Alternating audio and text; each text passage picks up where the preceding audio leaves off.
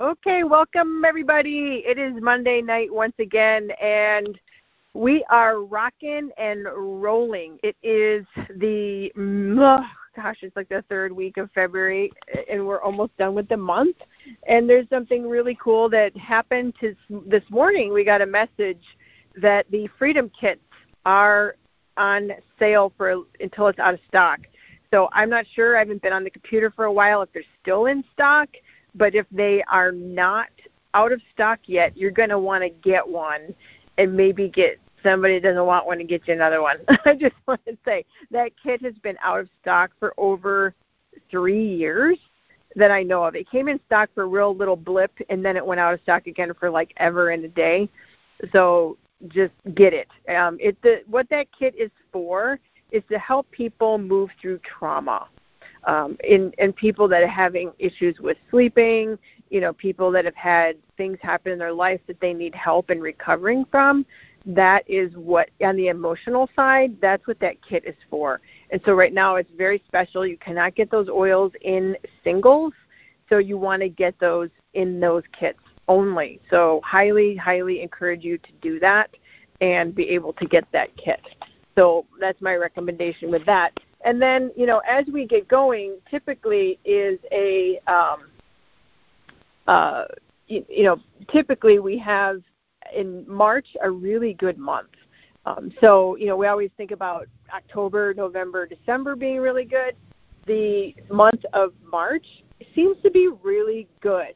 So, my point in telling you this is if you've got any low hanging fruit of people that you are about to enroll or they're getting ready to enroll or you've got a follow up list, get on that right now and get ready for March and get those presentations booked now for March. People are like, they recovered from January, you know, from the holidays. February is kind of a goofy month. You know, people are just like, okay, what am I doing in my life? And then March comes and cool stuff happens to your business. So everything that you do right now in March, April, and May mostly March, February, March, April is what determines what happens to your summer. If you are going to crash this summer or if you're going to have a good summer with your volume and maybe dip a little bit or not or grow. I mean, I've had years where I've grown in the summer and that means you're really growing. You're going to have an exponential fall. So that is what I got to say on that. Um, the specials, I'm not going to go over them right now because we're towards the end of the month and you kind of know what they are already by now. I really hope. Really good specials this month. And then next week we'll have what's the announcement for March. I can't even believe it, you guys. Like we're in March. I don't know where you're at in the country, but where we're at right now is tons of snow in Minneapolis, and some people have floods, and other people have snow where they've never had snow, like in the Southwest. And so it's been a little kooky, but pretty soon the weather will break. It'll be beautiful, and we'll be good to go for everything else that we got to do. All those outdoor markets and whatever else you've got plans for traveling and stuff like that. So let me. Uh, oh, one of the things before I check the line, um, Jesse, are you there? I just wanted you to see if I can hear you. Yeah, I'm here, Jen. Okay, perfect. Okay, I'll come back to you in a hot second. Um, so for those of you that want to hear this rebroadcast, because I can tell you one thing, this is going to be a rebroadcast that you are going to want for your team. Uh, this is a huge topic that I've never had anybody talk about on this call. And if you want to share the broadcast, it is on iTunes and SoundCloud, both of them. So, SoundCloud, if you have an Android or you go to the computer, you go to soundcloud.com and search for Diamond Factory, or you can go to iTunes and search for Diamond Factory and you subscribe to the podcast. Um, so if you've got either one of those apps on your phone, subscribe to the podcast. There are over 200 and oh my gosh, you've got to be getting almost to 300 at least calls.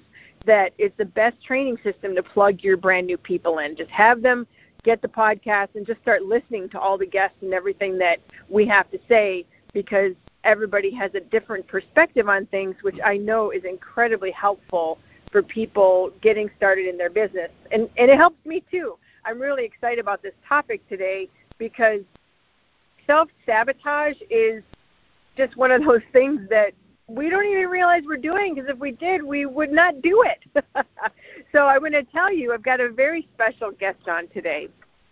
Uh, Jesse Brizendine is a coach who works with people on many levels. You know, he I sent through in the um, in the email reminder. Jesse just was invited to do a TED talk. He did that about grief. You're definitely going to watch that, so check your email because I put it out through that way. But he is a zero limits coach. That's what his program is.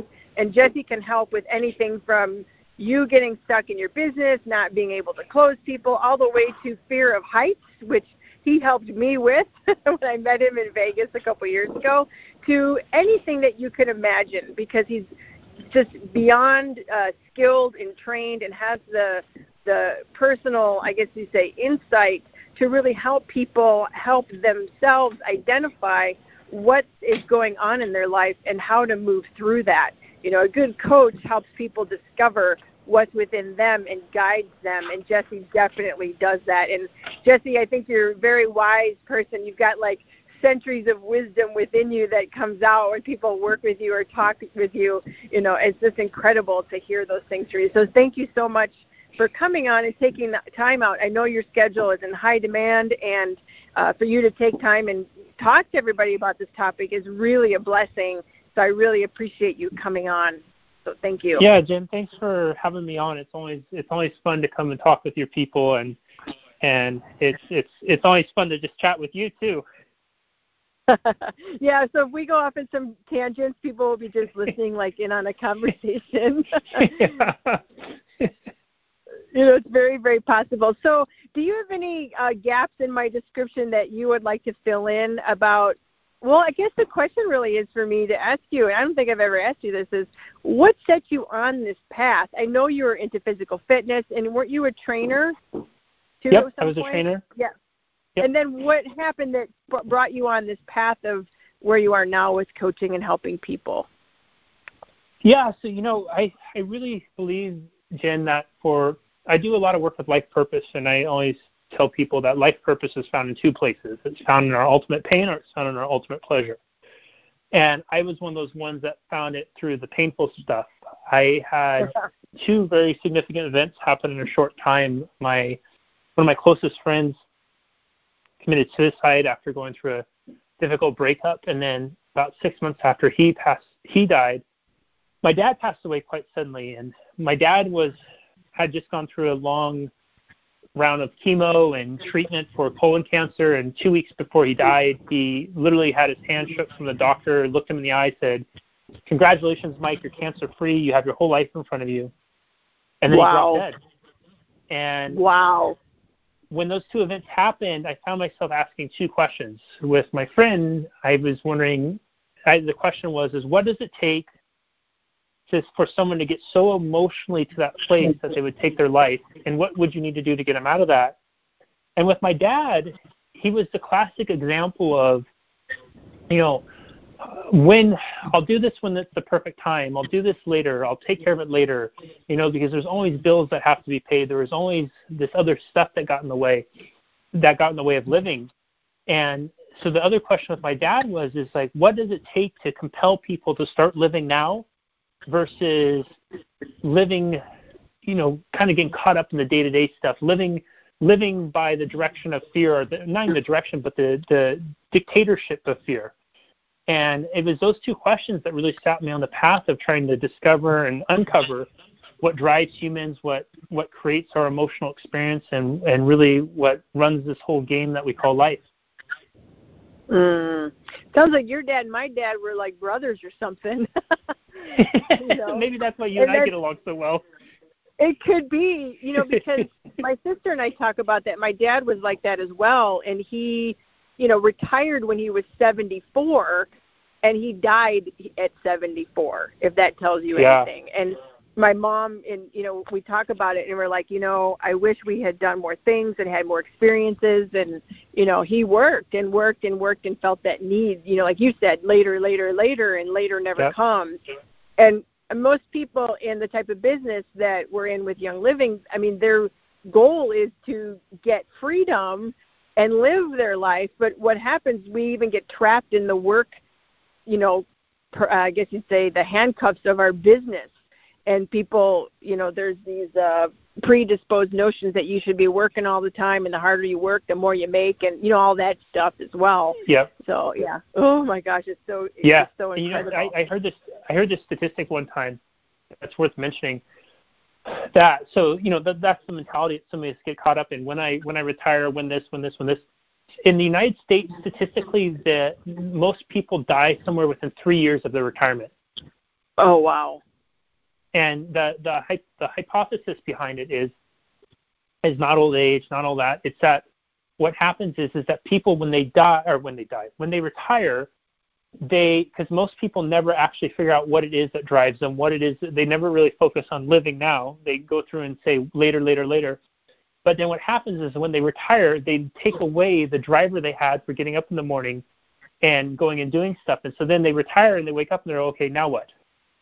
Mm. And so it takes away this driving force. It, it literally takes the life force out of life, and that's that's the, the that's the main hypothesis I've heard around it. It's it's it's shocking if you really think about it like that.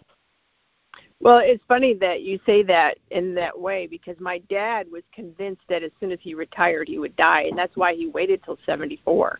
Yep. So he could have retired at 65 without a doubt because my dad was an executive you know he wasn't like you know he, he was let's say financially very secure and that it was his fear that was keeping him working and um he he fulfilled his own prophecy right yeah and, uh, 100% it, it totally came true. And that's why my sister and I are like, live in the moment, you know.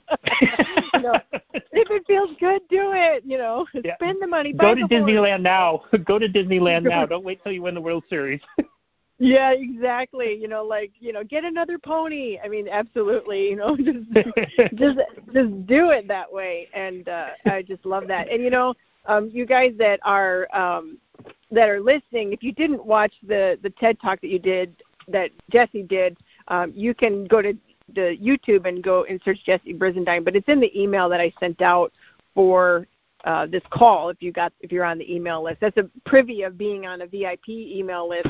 You get the the things like that where I just give it to you guys and I put it in there so people could watch. Even though it's about grief, I don't. If I ask everybody to raise their hand, who here has not experienced grief? I'm sure there'd be nobody would have hands up, right? because everybody Yeah. experienced grief.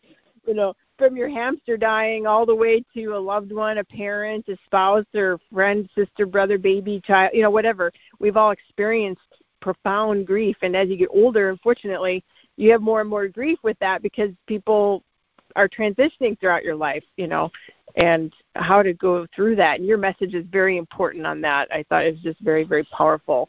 So i'm Thanks for sharing that, Jen. I appreciate that. yeah get them over there. So let's talk about self sabotage you know what I, you know i want to ask you like 500 questions on that because I, I know that it is it's such a loaded question, but you know, what's the biggest reason that people start self sabotaging themselves? And, no, and then we'll talk about whether they know or not. But we'll get. I mean, this could be like a four hour call, but it won't be. you Yeah. guys, don't worry. so I, I love that question. And what I what I'll suggest to everyone who's listening is this is normally I tell people to take notes. But what I would encourage you to do as I go through this, and even if you can't do it right now, maybe you can do it later. We watch the replay, and it would really be powerful for you to do this. Is to listen to what I'm about to say, but have a mirror in front of you when you do it. So if you have the opportunity right now, grab a mirror, go and stand in front of the mirror, whatever the case may be. Or if you don't, go to the mirror afterwards and listen to this. So I operate from the, the basic principle that every single human being on this planet, you, me, every single one of us on this call, all of us, we're born with this basically unlimited potential to live absolutely extraordinary, great, whatever the adjective is, life. And extraordinary and great is unique to each of us. So what extraordinary and great life for me might be different for you, might be different for everyone else. You know, I I, I love seeing all your horse pictures, but I wouldn't know much of what to do with the horse other than go up and say, "Oh, hey, horsey, how cute," you know. But, Right. uh, right. So it, it's it's unique to each of us, and so the number one reason why people self sabotage themselves is because what happens when we self sabotage. And so I should before I say that, let me back up. We're born with all this potential, but then through life, through conditioning, we start to learn how to settle for less. We start to Ooh. learn how to we start to learn how to put our needs on the back burner. We start to learn how to prioritize other people and other things. We start to learn in that maybe that we're not as significant or we're not as important. It might be the first time we learn it is when we're infants, we're crying and we we get food, and then one day we go to ask for food. All of a sudden, though, we've grown up and we're four years old, and they say, "No, you have to wait your turn." Well, right then in that moment, all of a sudden we start to learn. Wait a minute, my needs aren't as important as I thought they were. I have to wait my turn.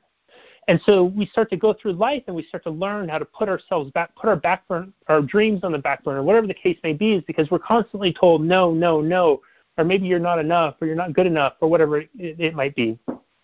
Where, where maybe we find ourselves in relationships where our partners don't support us. They think that our dreams are silly or stupid, and so we start to learn not to dream. Mm. And so, why do we self sabotage?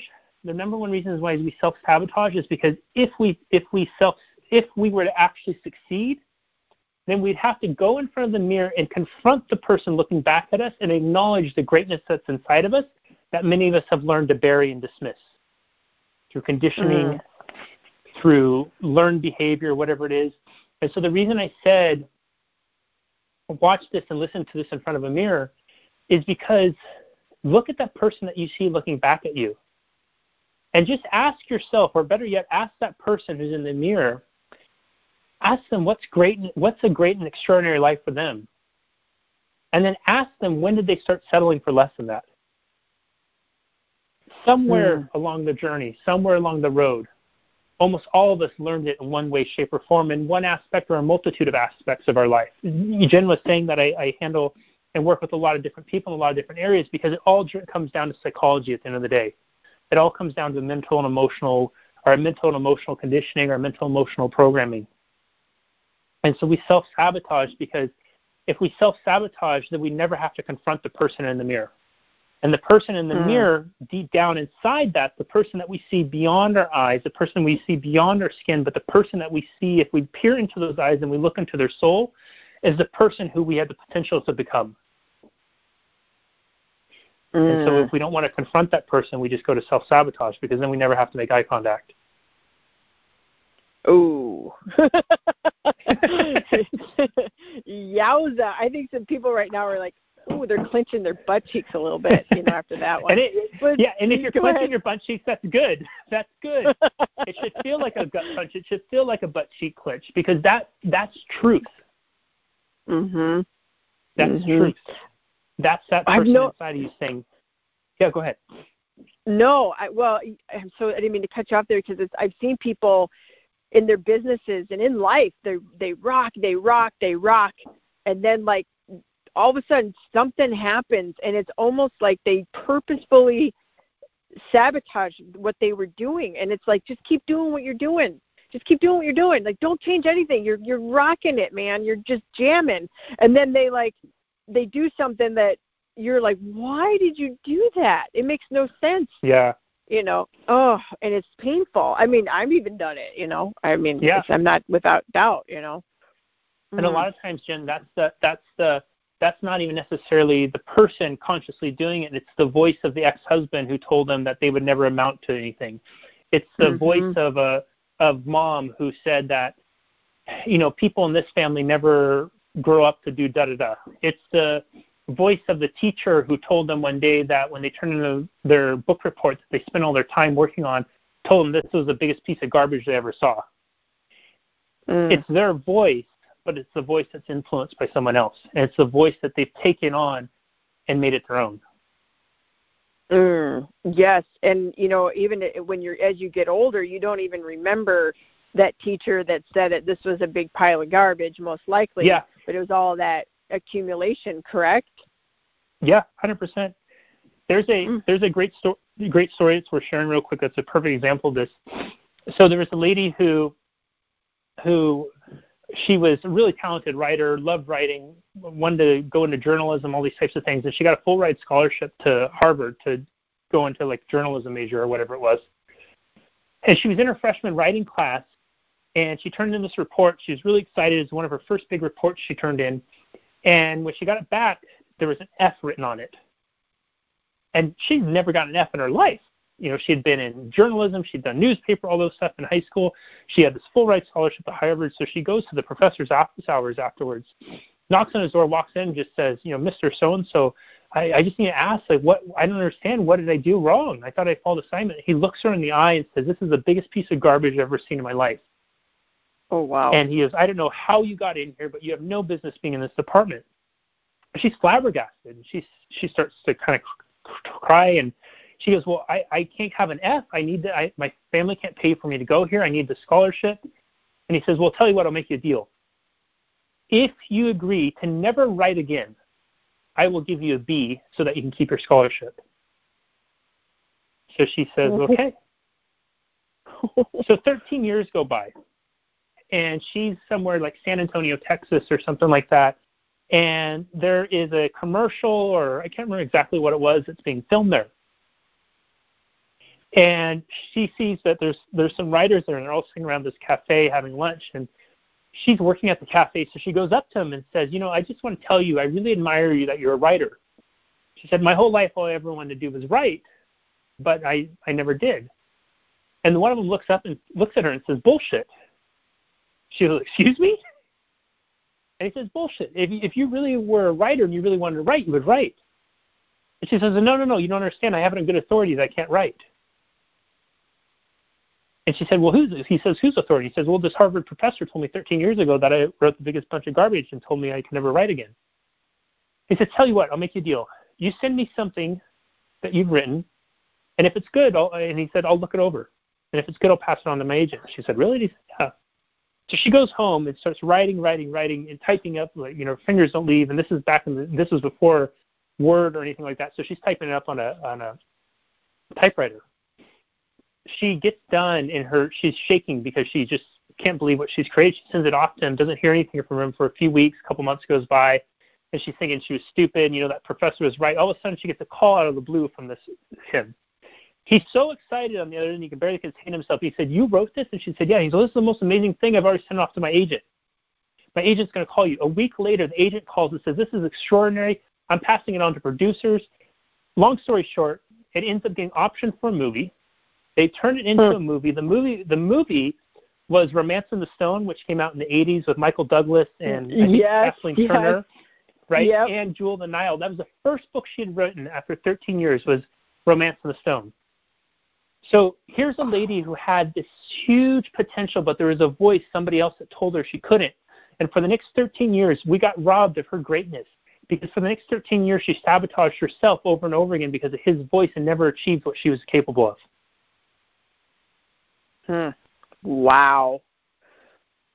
Wow. Well, well, in those situations, then, because we, you know, if if anybody i mean oh i got so many questions so how do we even start becoming like self aware enough to realize what's happening like how do we how can we pull ourselves out of a little bit to say oh yeah maybe i am doing that thing and oh that thing i did last week is that maybe i was I, you know, you know, I, I I was sabotaging myself. Maybe. What what do you, what would you say? How do we start identifying yeah. the stuff? So a lot of times the story we tell ourselves is is I can't because, right? Mm. The story starts something mm. like that. I can't because, and then we start listing all those things. And when we say I can't because, what it does, what we're basically telling ourselves is we're saying I'm powerless to do anything to change because of this. And we start to list off all these reasons. And we'll say that we're powerless to break, push, or we're powerless to whatever that is. All of us have had moments in our life where that wasn't true. Easiest example I'll use with people, and you know, I think since we we already talked about butt butt cheeks clenching, this will be appropriate for here. A lot of times we'll say that I can't because whatever. If we were to learn in those moments of can't because to approach life or approach whatever the problem is with the same determination that we have when we have to pee, when we really have to pee, when you have to go so bad and there's a long line at the bathroom, whatever it is, and all of us have had moments like that. When we're driving home, we have to go, we can't wait to get back, we don't know if we're going to make it. And I use that as an example because in that moment when we have to go that bad, there is nothing that's going to stop us from reaching our goal. There's nothing. It doesn't matter if there's a little old lady crossing the street, doesn't matter, whatever it is, we are going to make it to that goal. And how does that how does that relate? Well, how does having to go to the bathroom relate to that? It's the same kind of thing. We're motivated. We're highly motivated at that time, and there's nothing that's going to stop us from achieving that goal. There's mm-hmm. no I can't because. It doesn't exist. Thought doesn't even enter into our mind because we're solely focused. We're laser focused on one thing and one thing only, and that's that. See, to succeed, to accomplish whatever it is we're after, it's it's wired into our biology. We just don't necessarily associate the things like that as the same. What we do is we use these I can't becauses and then we make it the blanket experience of our entire life. We say that all oh. 1,440 minutes of each and every day is I can't because. But it's not mm. true. Because there's moments in those days where we actually are, we just aren't consciously aware of it. Mm. So stepping back and thinking to ourselves every time we've said that, even in the last week, with somebody either something that we either want to do and we say that to ourselves or someone says what about this? and you say i can't because that might be a really good place to start it sounds like. Yeah and then if you catch yourself saying i can't because just change the change the statement a little bit and say i choose not to and just sit with how that feels. Mhm it's going to feel completely different. See, when we say I can't because, it's almost like it allows us to sleep all right at night because we're saying that it's beyond our control, it's beyond our power. So we don't have to deal with anything. It's easy to make an excuse. It's easy to justify. It's easy to reach out to you and say, well, Jen, you know, I would love to push the specials out there, but I can't because of this. I wonder how many times you've heard that. Yep. But, I can't I can't go there because of this. I can't I can't do that yeah. because of this. I can't start my business because of that. I mean there's yeah. always yeah, all it's the time. That. All the time. But what if you just mm. said I chose not to, I choose not to? Now all of a sudden mm-hmm. it's you know, if you don't want to, that's fine, it's a choice. But you're owning the choice instead of pushing off the responsibility to someone else, instead of pushing it off, instead of creating a reason, creating an excuse, creating a justification about why you can't this isn't to say or to devalue your can't because. I'm sure a lot of us have a lot of very powerful and valid I can't because, but recognize that you're not powerless to do anything. If you really chose to or you chose not to, you could find a way. Just the same as when you're highly motivated to get to the bathroom, when you got to go really bad, you're going to figure out a way no matter what. yeah and the closer you get to the bathroom, the more urgent it gets. A hundred percent, which is kind of like any other goal in our life, right? The more closer we get to reaching a goal, the more urgent it gets, the more nervous we get, the more uncertain we get about it, the more it feels unfamiliar, the more the ground feels shaky, and the more we start to think, "Gosh, can I do this? Can I do this?" But the relief is at the other end. The relief isn't when you actually get there. The relief is after you actually go through it. Oh, so, eh, are procrastination and hesitation types of self sabotage too? Yeah, I would say I would say procrastination more than hesitation. When I hear hesitation, and, and just a note about language too. Language is really interesting because it's really in the in the eye of the beholder. So how I how I view hesitation, how I view procrastination may be different than how you view it or how whoever else views it. So when I hear hesitation, I think, okay, I need to take this leap. I'm, I want to take this leap, and I'm getting ready to take a leap, but I'm, gonna, I'm just going to make sure, I'm going to check the wind really quick and make sure the wind's not blowing against me. Mm-hmm. Because I mm-hmm. recognize that the wind's going back and forth. And so I'm still committed to taking the leap, but what I want to do is I want to stack everything in my favor, and I know that every five minutes the wind direction changes. So I'm just going to hesitate a moment to make sure the wind's got my back, so that way it's propelling me forward instead of me jumping against it. Does that make sense? Mm-hmm. Mm-hmm. When I when I hear procrastination, that would be much more of a self sabotage because what we're basically saying, and when we procrastinate, when we're procrastinating on working on what we really need to work on, what we know in our hearts we should be working on, especially if it's like growing our business because our business is going to provide us the flexibility, the freedom to go travel with our family, to go do all these cool things. What we're telling ourselves in those moments of choice, of procrastinations, we're telling ourselves that which I really want is not that important or not that significant. Or mm. I don't believe in myself enough that I can actually achieve that. So what I'll do instead is I'll go over and procrastinate and do something that gives me an immediate pleasure hit so I don't have to sit with the pain and the discomfort, the uncomfortable feeling of feeling like I can't achieve that or feeling like that which I really want isn't significant enough for me to focus on it and go after it. which there go come the excuses later on. Well, I would have gotten a Dungeon Gin. I would have gone after the specials, but you don't realize my whole day got filled. I didn't have enough time. Would we not have enough time? Oh, yeah. We, do we have 30 minutes a day that we were procrastinating? You know, I know people that I've known for decades, more than one decade, you know, up to 15 years, that have someday and procrastinated, and and in the course of 10 years, 15 years, every time there there's an opportunity or we have a discussion, a coaching, there's always drama and stuff going on that prevents them for from getting going or even doing anything. It's like, what would you say to you know this? I guess kind of in a similar neighborhood as this. I, maybe you can help me out with that. But it's like Mhm. every time you talk to them, there's something stopping them from growing, appearing to stop them. I'll put it that way. you know, Yep. Yep. it, it's like one of those things where you're like, you know, what where hold on, I gotta that's it's weird. So it's one of those things that you have like um you know and it's like big things. Like there's always like a family crisis or somebody died or the house burned down or you know something like that. And you're like how could that possibly be for like 10 years? They're they're always in crisis like that. Yeah. um is that is that almost like a protection around oneself or what help me with that because i don't get it. Yeah, so I'm going to throw something out there that it's going to sound maybe insensitive, controversial. It definitely doesn't have that intention, but what the intention is to do is to make you stop and think. And that is that suffering, pro- prolonged suffering, is selfish. And what I mean by mm. that is prolonged suffering is self imposed because what we do when we suffer for an extended period of time is we're focusing on the world producing some sort of result that we didn't expect. So we go through life and we have this expectation that life is going to turn out this way. If I go to school and get good grades, I'm going to get a great job. If I do this, if I'm a nice person, I'm going to get a nice marriage. If I'm a if I work hard, I'm going to make a million dollars because that's just how life is supposed to be. But then all of a sudden something happens. You know, we go through life assuming that your dad's a great example, right? So he works his whole life. He, he thinks that okay, I'm going to be able to retire and maybe I'm going to be able to enjoy it. Oh, it doesn't happen. My dad's a great example.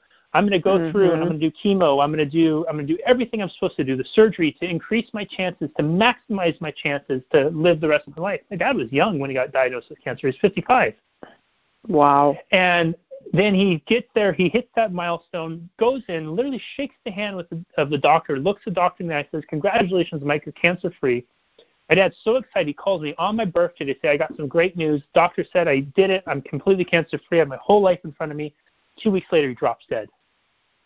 Oh Two weeks later, Wow. so there's this expectation my dad had, your dad had, right? That they put in the time, and now life is gonna life is gonna unfold how it's supposed to.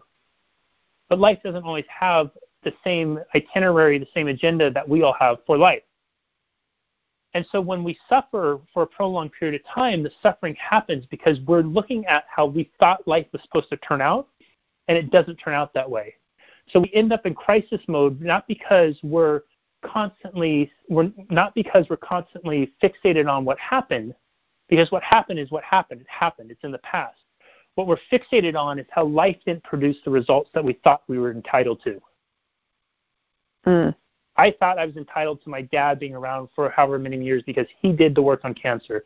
You may have been thought that you were entitled to having your dad around because he put in 73 plus years of hard work and he was going to have it. Your dad, my dad, we both they both been entitled thought they might have been entitled to more life because of the time they put in. Mhm. Life doesn't always work out that way.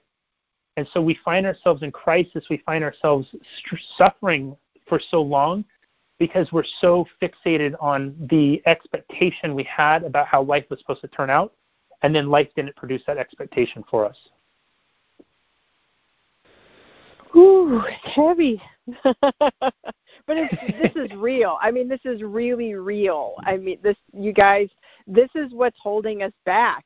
You know, we often 100%. think, okay, Jesse, you know, this company is awesome, and you need the products, and you know, th- and then we get a no, or we, you know, we we end at that point, and people say, well, this doesn't work, when when really it's all this junk behind it that is is creating you know it, you know oh yeah i mean i, I can yeah. see that and so how do we begin i mean obviously helping identify the patterns and say oh my goodness you know I, I you know people I can tell I, I can just feel through the ethers that people are starting to like connect some things in their mind. What do you do now? Like, okay, I got some like I'm identifying some stuff, but what do I do with that? Yeah, so that's an awesome question. Is there's a few things we can do. Number one, honesty is really the best policy. So if you haven't gotten the mirror out already, get the mirror out and look your, look yourself in the eye and have that honest conversation with yourself. That honest conversation is not I can't because. That honest conversation is I can because. The honest conversation is is if you're not, it's I choose not to, not I can't because. Number two is just let's just let's just play. I, I love to play devil's advocate. So for you know what's the expression for shits and giggles, and I hope everybody does. It's okay. I say the S word. You know for for for just for the sake of it, let's just pretend you could. Let's just pretend you could. Okay, there's no harm in make, playing make believe. All of us grew up playing make believe in some way, shape, or form. Any of you who have kids or grandkids, you've probably played make believe with them. And in make believe, it's completely safe. So let's just play make believe with your business for a second. And let's just say play make believe and say that you really could do it. You really can accomplish any goal that you set for yourself. You really can grow your business to all the things you say. You really can get to the level that Jen says that you can get to. Let's just play make believe. And in make believe land, that you can do that. What is one thing? What is one thing, just one thing that you could do today that would move you towards that? Something that you normally wouldn't do in quote unquote reality because in the reality you, you operate from the I can't because. But in make believe mm-hmm. land, what would you? What would you do? Would it be would it be maybe making a call? Would it be when somebody tells you no, instead of hearing no and saying no, you hear next opportunity? would it be that when you hear when you're in make believe land, would you maybe make that one follow up call to that person that while it seemed like they weren't it wasn't the right time, in your gut you felt like they were the one who really needed it. And instead of just listening for the no because you go in there expecting them to tell no, you listen for the why behind their no and you connect with the human being and you say, My God, this is a human being that's going through a human experience. I can relate to them now and maybe I can relate to them and through empathizing with them, I'm going to be able to tell them how these products help change my life. See, in make believe mm. land, it's a very safe place to explore it. And so, just what would be that one step you could take? What would be that one step you can take? And then the third piece of that, I would say, is you got to get some sort of external support, coaching. Get somebody else around you who is going to be an unbiased opinion, who's really there to help you. You know, all great athletes, whether they're Olympians, professional sports, whatever it is, they all have a coach for a certain reason. And if you really look at and mastering the game of life at a high level, you're the athlete of your life, and so get somebody around you, a coach, a mentor, someone who can help you see past that and help you work through the mental and emotional obstacles because really our two greatest assets we have are the thoughts we think and the feelings we feel. And our two greatest oh, yeah. obstacles to success are the thoughts we think and the feelings we feel. And so we can either go through life with these two awesome forces working against each other, or imagine living life where they're working in harmony and together. Ooh, that's where it's magic. Mm. Wow, that's huge. And I do. I'm I'm going to back you up on the coaching yeah. thing. I mean, you know, I, it's so funny because I I teach people how to run Facebook ads, and I've noticed a trend lately that younger people, like under 35, and and, and if anybody here listening is under 35, don't take this the wrong way, but I find that they're doing this stuff and they're struggling and they're trying to figure it out and they're you know they're they're just they're trying to like pioneer through the forest with a machete on their own. And then then when i talk to and this is like talking to hundreds of people and finding this pattern is that i find that a little bit older population they're really open to coaching because they're like, I don't have time to be messing around anymore. I don't want to be yeah. struggling and falling my face for five years trying to figure out something or do something. And then, you know, like the advice to the younger people is be like, just get a coach. I mean, I was that way. I didn't hire my first coach until I was like 36 or 37 or somewhere in there. Yep. And I'm like, why did I wait so long? Now I got like five coaches that I do different things with. You know, I've got like co- coachitis. You know, I got a riding coach and a marketing coach, and you know my friends are coaches. You know, and and you've helped me do things, and it's like you know, it's Yep. like you get like you get all this support, but I mean, you and I both know that. I mean, and you, with the practice, I get, I, I've called it your practice, but you're, you know, what you do in your business, you, um, you can see people like that have been struggling with things for maybe a year, maybe 10 years, maybe 30, 40 years, and then in a short time they can break through and and and then it's done. Like they can, you know, they're, they they Yeah. can let go of this stuff. It's not as easy as oh, just forget about that thing that happened to you, or just forget about, or just do it. Just do it, Jesse. Just get out there and talk to people. And you're like, I can't, and you don't know why, and you need someone to help you with that. You know. Yeah, 100%. oh, so oh, so true. Yeah, I it- love it's, that. It's so much more. Like I hate it when it's just you know the just do it thing. It's it's so much more than that. It's I mean, but it is. You're absolutely right, Jen. It's like there's there's this long frustrating way where we're just banging our head against the wall over and over again. We're I love that image that you said, trying to carve our way through the forest with a machete, or it's it's it's getting a guide to help you through the forest. You, you know, you mentioned at the beginning when we first met and helping with the heights in Vegas. How long had you been mm-hmm. struggling with heights? And then we worked together for what, like 40 minutes? And then next thing you know, you're up at the top of the aria, looking out, pressing your face Yep. against the window, going, "Wow!" right? Yeah. Yes. Absolutely. And, I and, and sure- it just verifies. Go ahead. Yeah. Oh, and I'm sure there was a lot of people before that telling you, "Oh, Jen, just do it. Just go. You'll get over it. You're fine." It, but it wasn't that because everything neurologically for you had been trained now up to that point to have this fear response of it. And so when you went into it and you had that emotional, physiological response that was a real response, there wasn't. So what we had to do is we had to break through and break down the programming that went into it and then reprogram it in a different way. And so we had those, you know, those silly little exercises that we did together, but they were effective. And then you'll recall this too is we were sitting there and then you could see the moment that it shifted for you. And then uh, monty was sitting there too and i said you saw it too. And he's like yeah yeah, yeah i saw it. And then we're okay go up to the top you're fine but it Mhm. wasn't until it clicked because we had to go through and break down the break down the conditioning break down the the learned response to it and then we could train in a new response. And then when you went up there it was like you know almost probably like this out of body experience for you right? Because for a long time you had been told or you had felt that you were supposed to have this response and all of a sudden you're not having the response anymore And, and what would you say too? It's like, I'm, does this ever happen? You know, somebody comes to you and says, "Yeah, Jesse, I want to work on this thing. I can't break through it." Blah blah blah. And then you break through it with them, and then they have a great thing. You know, like, "Oh my gosh, now I'm moving forward." Do they ever talk themselves back into that thing that they broke through, creating a problem again? Yeah, that's an awesome question. And so I'd say is we we always have free will, we always have free choice. And so what might happen is is for example, let's say that let- let's say that somebody comes and they have a they're having we'll do a business example. Let's say somebody comes and they're they're really struggling with with doing some sort of presentation with products. And so they and what they come specifically with is they struggle with doing presentation with products to a group. And Sure. they have this fear, they're afraid of being judged, all these types of things, right? Well, we can work through that and all of a sudden they go up and they're they're just an awesome presenter, they're doing great.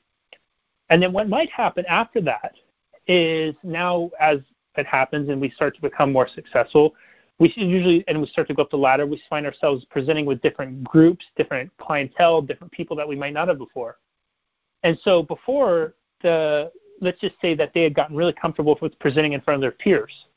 But now all of a sudden they're presenting with maybe a group that might be intimidating to them. Let's say it's a group of doctors. I'll use that as an example because I just got invited to to speak with this on the, to this panel of doctors on living a living a balanced life.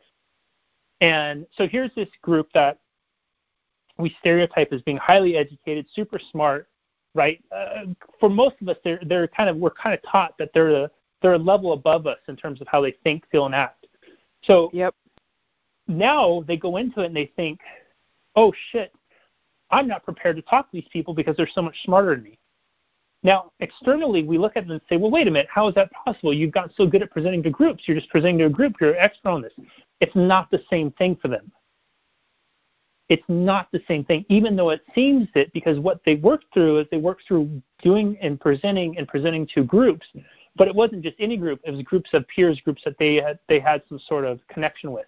But in their mind, they're associating the doctors or whoever is as being a different kind of group, a different kind of caliber of people, different kind of questions. And so now what they're doing is they're eh, because it's different, they're having that response again, and it's not the same thing though. Eh, we externally we look at it and say, well, it's a group, it's a person who's presenting the same thing. No, it's not. There's subtle differences in it and how they emotionally experience or associate to it, and that's why they go back to do it. So it's kind of a yes and no to your question. Does that make sense? Yeah, yeah, it totally does. And and how? Okay, so now like of course, as always, you know, like we're talking about this and we're interest, you know, we're introspecting a little bit, but we always have in the back of our mind, and I'm sure there's people here doing it too. Well, what about people in their teams that they know, they, or they, or you know, like myself or anybody listening, they've got people in their teams that they're just blatantly they can identify some self-sabotaging behavior or things coming up. What's the best approach to do with that? Um, to, to talk to somebody else about maybe looking at this in their life without like being accusatory or having them shut down or something like that to keep them open? Yeah that's a fantastic question. So what we don't want to do is we don't want to come up to him and do what Jen was just saying and seem accusatory or anything like that and say, hey, you're really sucking it right now and you need to get your, you know, you know what together or whatever, which is a lot of times what we've, we've all heard at some point in our life. What's a more effective approach to that? And, and I'm, when I say more effective, that doesn't even, that's not even the right word. Light year, light years a more effective approach is to come is to meet with that person and, and connect with them about why they got into this in the first place. Now, what you don't want to do is you don't want to sell yourself and them short by as soon as they say, Well, I got into this because I wanted to earn a little extra money and say, Okay, that's a good enough reason. You want to find the reason that's a deeply emotional reason for them. What's the driver that we call it of the behavior? What's driving the behavior? A driver is what compels somebody to act whether they're afraid or not afraid, there's going to be some sort of driver that we all have. So, easy example for this is for many of you on here who are moms, or even if you're not a mom, you could be a cat mom, a, a horse mom, whatever it might be. Now, there might be a reasonable. If I were to tell you, you know, would you would you walk out in the, in the middle of traffic just because? Most of you, I hope, would say no. But let's just say hypothetically that your child was out there you know, furry child, whatever it is. In that scenario, would you walk out in the middle of traffic to try to save your child? 100% likely yes, right? Now, what changed? The traffic was still there, but what we changed was we changed the emotional driver to it.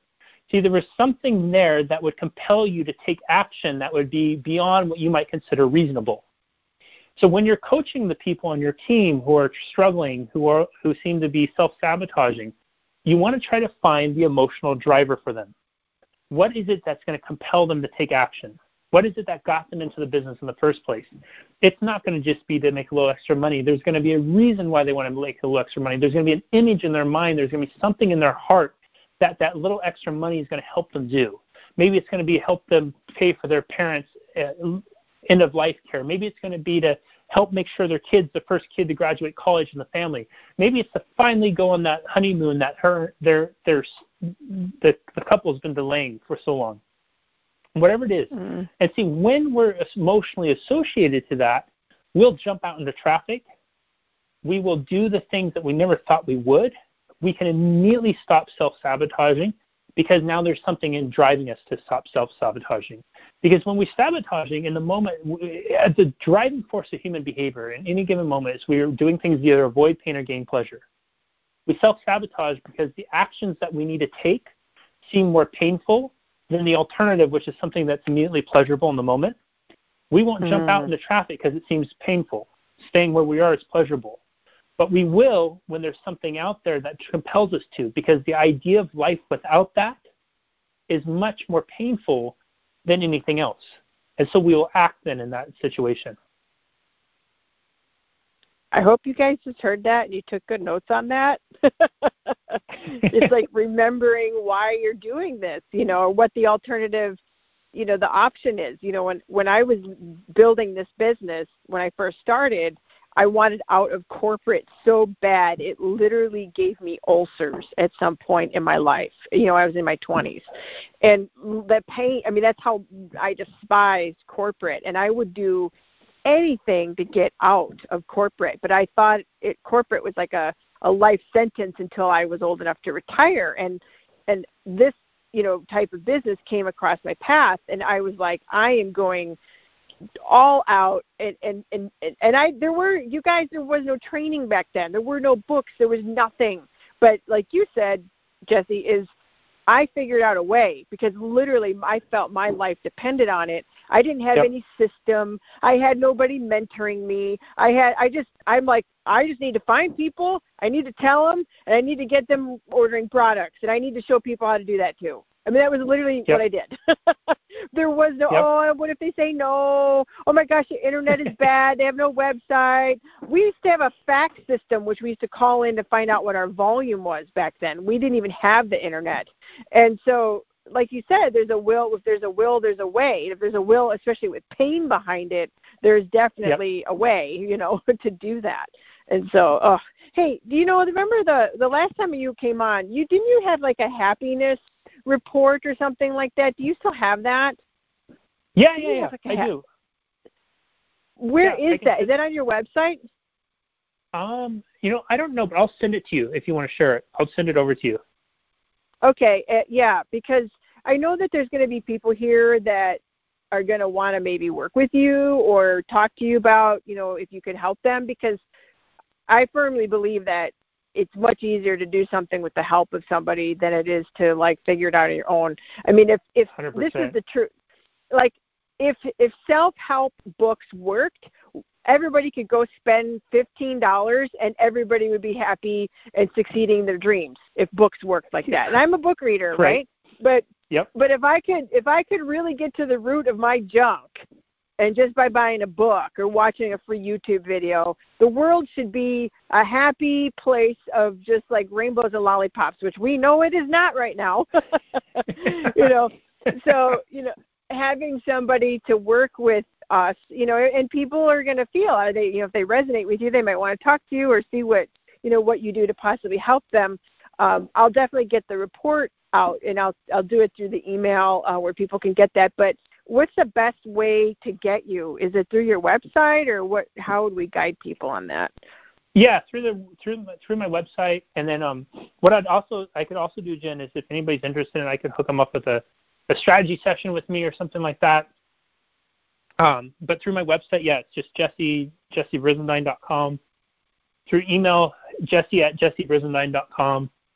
Facebook, Jesse Brizendine. Instagram, Jesse Brizendine. It's all it's all Jesse Brizendine. You are so consistent. And J E S S E is it B R I S E? I'm trying to spell it out. And B I N E. Yeah, it's a mouthful. Brizendine. It's only three syllables, though. It's a lot of words, a lot of letters in that one. Um, but you know, you guys, you can always search him as a mutual friend of mine and and find that. But yeah, you're it's easy to find you in in even through the TED Talk. And if if you're listening to this recording. Uh, through the podcast, we'll put Jesse's website in the description, so you can always find it that way as well. So it'll be easy, you know, to to, to do that then they can get a hold of you and and like you said do a strategy session. That's probably the best way. And the strategy sessions are like discovery calls. You know what's going on? Can i help you? You know all, all those types of things correct? Yeah people people the for the folks who are really want to dive deeper into this that would be the best way to go about it is do a strategy session. Yeah it's, it's a discovery call. We're going to kind of we're going to do a deep dive into you what's going on and really assess if if yeah if you know doing coaching with me would be a benefit to you which so if it's something that you really resonate with me I, you know i'm not everyone's cup of tea. Sometimes i have too weird of sayings or i say swear words or whatever too much which i don't really believe they're swear words. I, I think they're words of expression. The only bad word i think that we really have is words like i can't. That's mm-hmm. that to mm-hmm. me is swearing.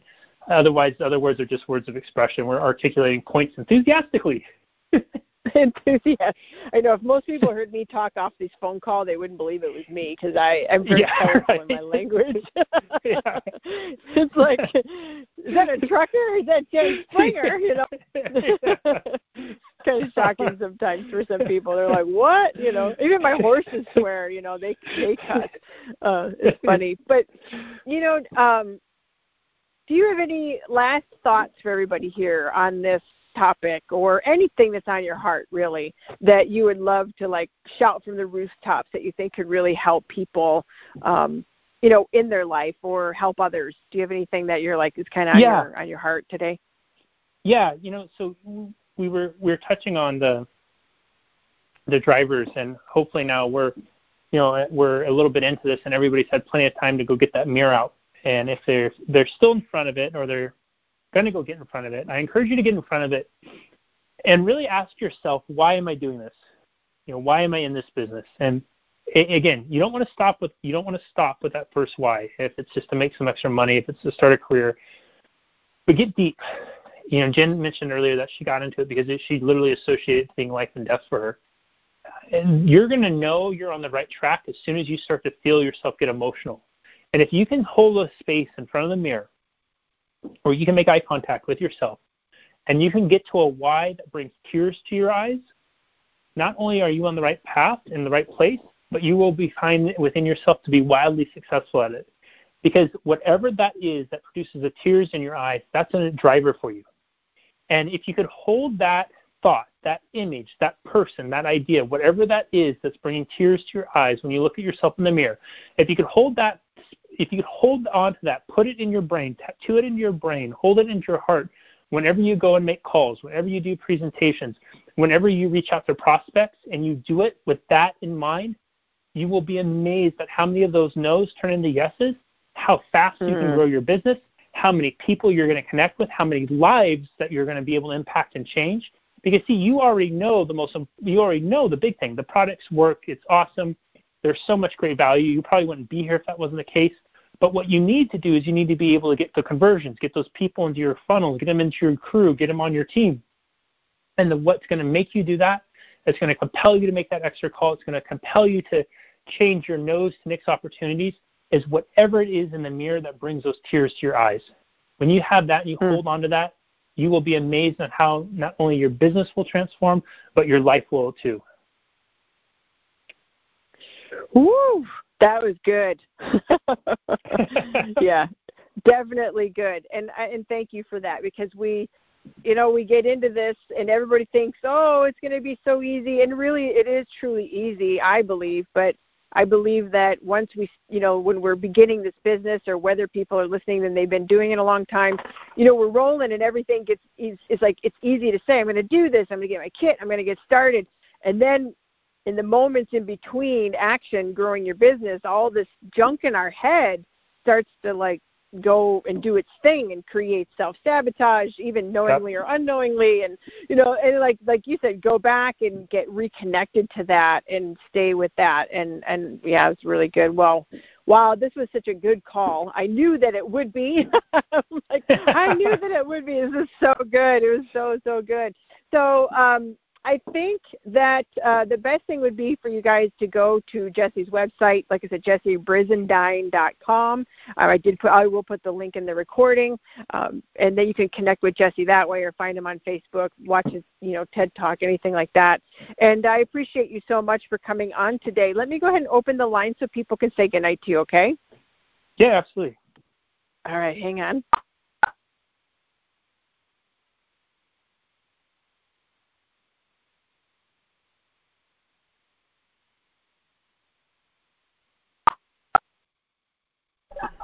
Thank you.